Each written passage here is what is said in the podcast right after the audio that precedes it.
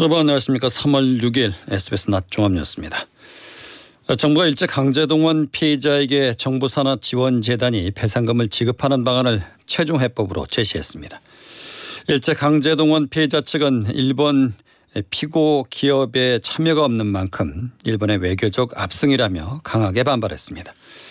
정부가 주 단위로 관리하던 연장 근로 시간을 분기, 반기, 연 단위로 확대해 일주일에 최대 69시간까지 일할 수 있도록 했습니다. 지난달 소비자 물가 상승률이 10개월 만에 4%대로 내려앉았지만 전기, 가스료 등 공공요금은 역대 최대 상승폭을 기록했습니다. 이상 이 시간 주인이었습니다. 첫 소식입니다. 일제 강제동원 배상에 대한 우리 정부의 최종 해법이 발표됐습니다. 정부 산하 지원 재단이 일본 전범 기업 대신 피해자들에게 배상금을 지급하는 제3자 변제 방식입니다. 보도에 김수영 기자입니다. 정부가 발표한 강제동원 배상 해법의 핵심은 행정안전부 산하 일제 강제동원 피해자 지원재단이 일본 피고기업 대신 판결금을 지급하는 제3자 변제 방식입니다. 박진 외교부 장관은 2018년 세 건의 대법원 확정 판결을 받은 원고에게 판결금과 지연 이자를 피해자 지원재단이 지급한다고 밝혔습니다. 일본 피고 기업을 상대로 배상 판결을 받은 피해자는 모두 15명으로 이들이 받아야 할 판결금과 지연 이자는 40억 원 규모로 알려졌습니다. 정부는 또 현재 계류된 소송에서 원고들이 이길 경우에도 피해 지원재단을 통해 판결금을 지급할 예정이라고 밝혔습니다. 지원재단의 재원은 민간의 자발적인 기여를 통해 더욱 확충할 것이라고 밝혔습니다. 쟁점이 됐던 미쓰비시 중공업과 일본제철 등 일제 전범 피고 기업들의 기금 출연은 약속받지 못했습니다. 정부는 이번 최종안에 대해 고령의 피해자를 위해 정부가 책임감을 갖고 과거사로 인한 국민의 아픔을 적극적으로 보듬는 조치라고 평가했습니다. 정부는 한일 양국이 지난 1998년에 발표한 김대중 오부치 공동선언을 발전적으로 계승해 불행한 역사를 극복하고 미래지향적 관계를 발전시키기 위해 함께 노력하기 바란다고 밝혔습니다. 또 엄중한 한반도 정세 속에 자유민주주의 등 보편적 가치를 공유하는 가장 가까운 이웃인 일본과 한일 양국의 공동 이익을 위해 노력해 나갈 수 있기를 바란다고 덧붙였습니다. SBS 김수영입니다. 일본 전범 기업들의 직접적인 배상과 사과를 요구해온 피해자 측이 오늘 정부의 배상안안 발표에 강하게 반발했습니다. 피해자 측 대리인 임재성 변호사는 강제동원 문제에 일엔도 낼 수 없다는 일본의 완승이라며 협상이 최악의 결과로 귀결됐다고 목소리를 높였습니다. 특히 정부 해법의 핵심인 피해자 지원 재단 기금에 일본 피고 기업의 참여가 없다는 것이 가장 큰 문제라고 강조했습니다. 피해 당사자인 양금덕 할머니는 잘못한 사람은 따로 있고 사죄할 사람도 따로 있는데 이 3자 변제 방식으로 해결돼서는 안 된다고 생각한다며 그렇게 해서는 사죄라고 볼 수 없다고 지적했습니다. 피해자 지원단체들은 서울시청 광장에서 촛불 집회를 시작으로 매주 집회를 열겠다는 계획입니다. 일본 정부는 한국 정부 발표안에 대해서 환영의 뜻을 밝혔습니다. 그러면서 역대 내각의 역사 인식을 계승하겠다는 입장을 밝혔습니다. 반도체 수출 규제를 해제하는 방안도 거론됩니다. 도쿄에서 박상진 특파원입니다. 한국 정부 발표 후 하야시 일본 외무상은 회견을 통해 한국 측 배상안 발표는 건전한 한일 관계로 되돌리기 위한 조치라며 환영의 뜻을 밝혔습니다. 그러면서 1998년 김대중 오부치 한일 공동선언을 포함해 역사인식에 대한 역대 내각 입장을 전체적으로 계승하겠다고 밝혔습니다. 기시다 총리 또한 오늘 오전 국회에서 같은 취지로 발언했습니다. 일본 언론들은 한국이 배상안을 발표하면 일본 정부가 과거 식민 지배에 대한 반성이 담긴 담화의 계승을 표명하는 방안을 조율하고 있다고 보도했습니다. 아사히 신문은 한국 정부 발표 후 기시다 총리가 윤석열 대통령과의 회담에서 반성과 사죄 계승을 표명하는 방안이 검토되고 있다고 전했습니다. 이번 달 윤 대통령이 일본을 방문하는 방안을 양측이 조율하고 있다고도 덧붙였습니다. 미래지향적 한일 관계에 기여하는 사업이 검토되고 있다는 보도도 나왔습니다. 일본 경제단체 연합회가 기금을 조성해 한국 유학생에 대한 장학금 등 두 나라 청소년 교류를 지원하는 방안입니다. 피고 기업들이 연합회 회원사지만 해당 기업들의 자금이 얼마나 투입되는지는 밝혀지지 않았습니다. 반도체 소재 수출 규제 방안도 해제될 것으로 보입니다. 일본 정부는 배상 문제 해결에 맞춰 한국의 세계무역기구 제소 취하와 수출 규제 해제를 동시에 실행하는 방안을 검토하고 있습니다. 도쿄에서 SBS 박상진입니다. 정부가 주 단위로 관리했던 연장 근로 시간을 분기와 반기, 연 단위로 확대할 방침입니다. 일이 몰리는 주에는 근로 시간이 늘어나고 적을 때는 줄어드는 방식인데 일주 최대 69시간까지 일할 수 있게 되는 겁니다. 정준호 기자입니다. 정부가 현행 주 12시간까지 허용하는 연장 근로시간 단위를 월과 분기, 최대 연 단위까지 확대해 운용할 수 있게 합니다. 주 52시간 틀을 유지하되 일이 몰리는 주에는 근로시간을 늘리고 일이 적은 주에는 반대로 줄이겠다는 건데 이렇게 되면 일주일에 최대 69시간 근로가 가능해집니다.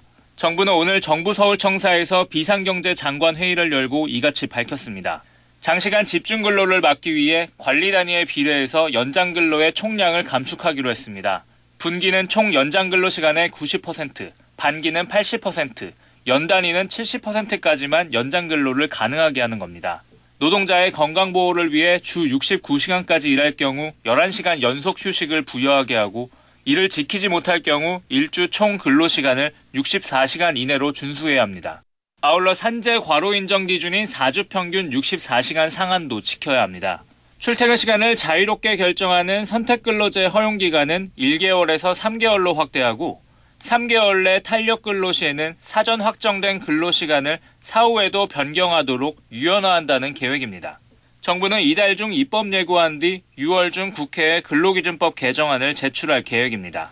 하지만 근로시간 개편 과정에서 장시간 압축 노동을 법제화한다는 노동계의 목소리가 제대로 반영되지 않아 입법 과정에서 거센 반발이 예상됩니다. SBS 정준호입니다. 외환 보유액이 4개월 만에 감소세를 나타냈습니다. 한국은행이 발표한 외환 보유액 통계에 따르면 2월 말 기준 우리나라의 외환 보유액은 4,252억 9천만 달러로 1월보다 46억 8천만 달러가 감소했습니다. 외환 보유액은 지난해 11월부터 증가세를 이어오다가 4개월 만에 감소세로 전환했습니다. 미국 달러 가치가 오르면서 금융기관의 외화 예수금 등이 감소했기 때문인 것으로 보입니다.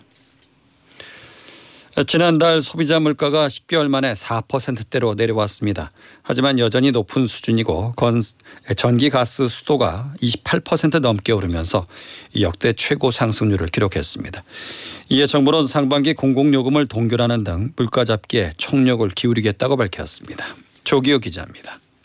지난달 물가 상승률이 전월보다 낮아지며 10개월 만에 4%대로 둔화했습니다.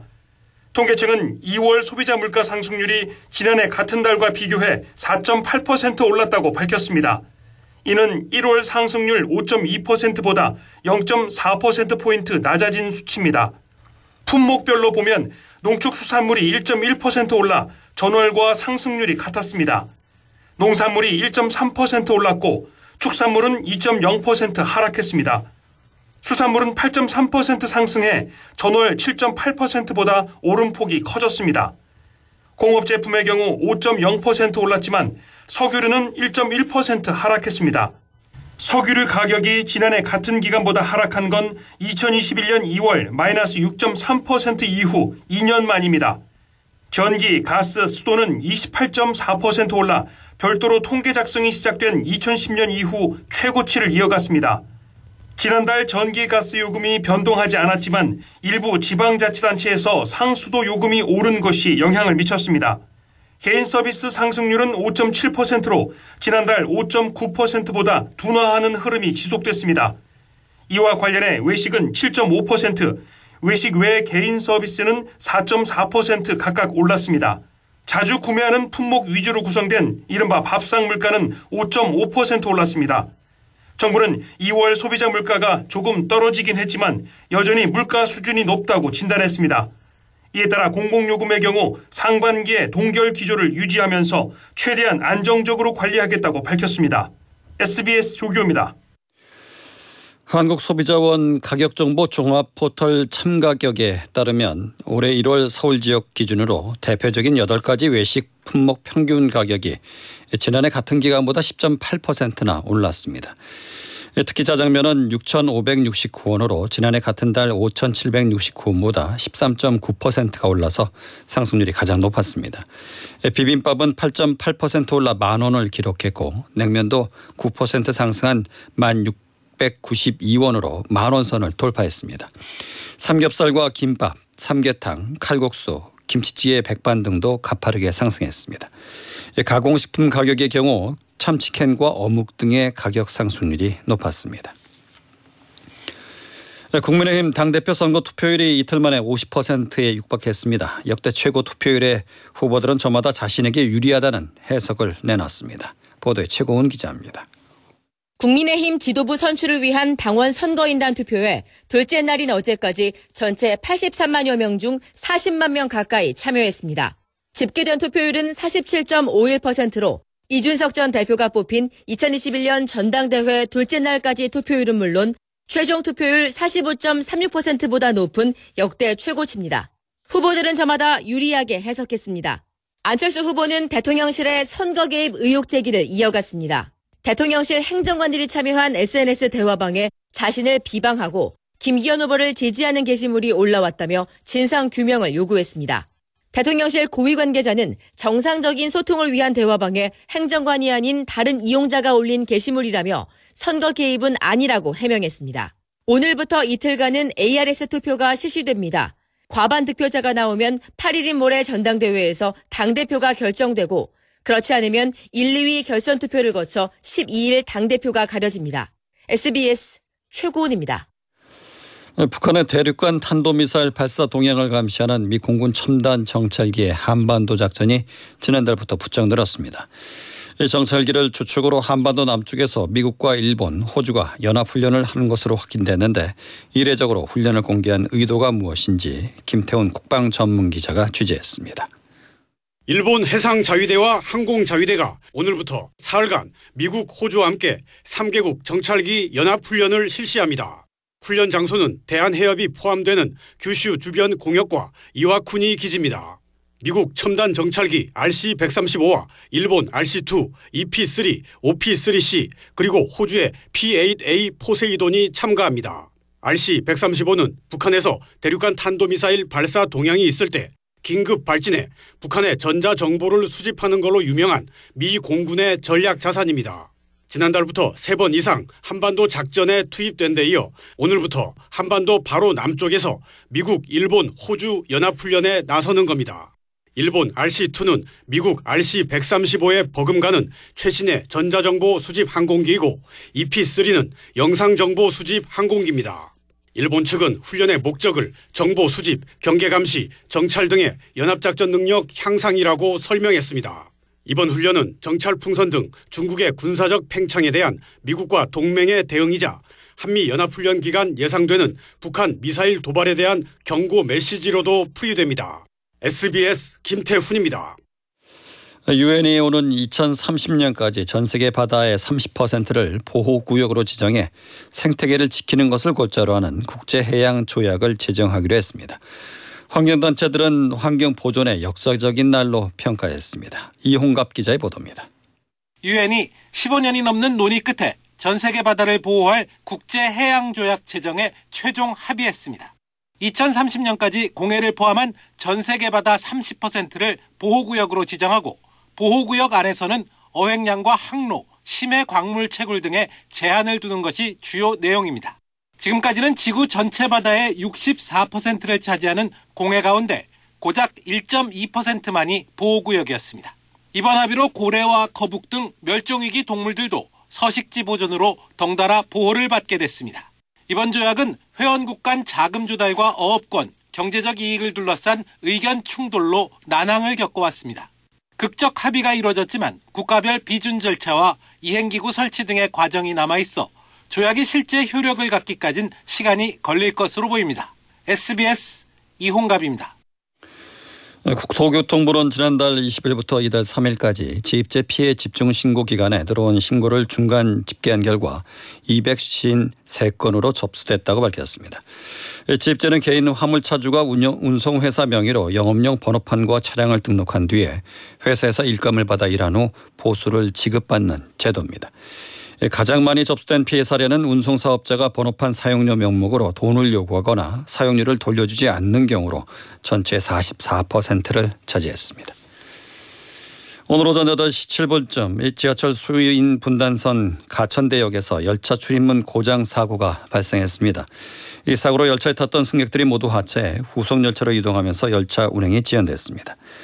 이 때문에 출근길 시민들이 승강장과 후속 열차로 몰리면서 극심한 혼잡을 빚었습니다. 제주도 서귀포에 추진되는 제주 제2공항 건설 사업에 대한 환경 영향 평가 결과가 오늘 발표됩니다.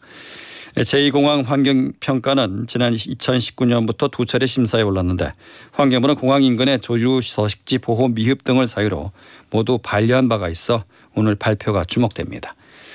국토부는 기존 제주공항이 포화 상태인데다가 강풍 등 악천후로 결항이 잦다며 지난 2015년 제2공항 추진을 발표했지만 환경단체들은 생태계 파괴 등을 이유로 반대해 왔습니다.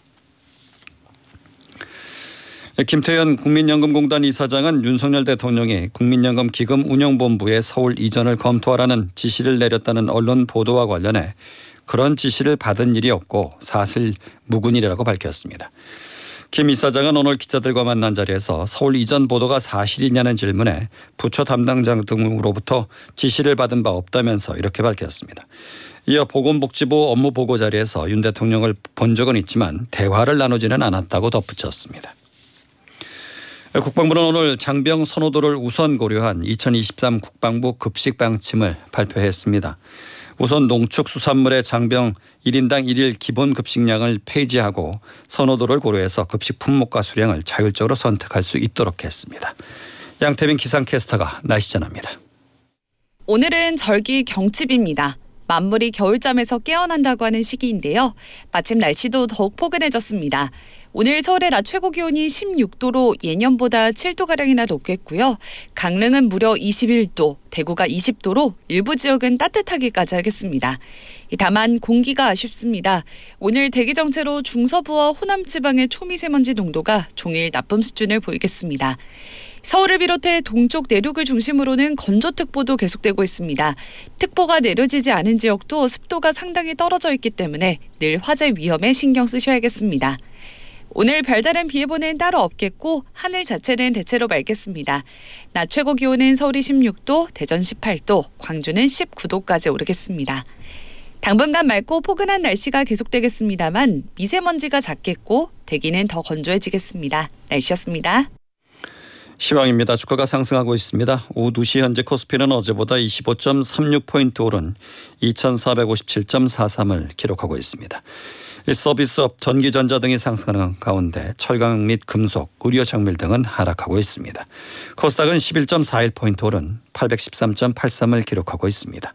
서울의 현재 기온은 15도, 습도는 15%입니다.